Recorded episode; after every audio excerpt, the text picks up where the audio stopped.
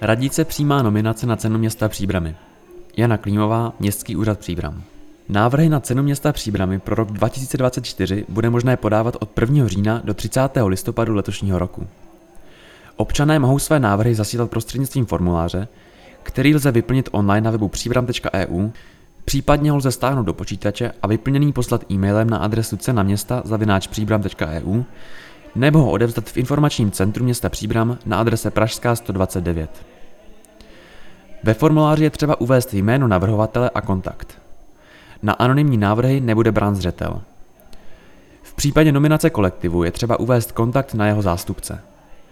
Doručené návrhy posuzuje pracovní skupina, jejíž členy jmenuje starosta města Příbram.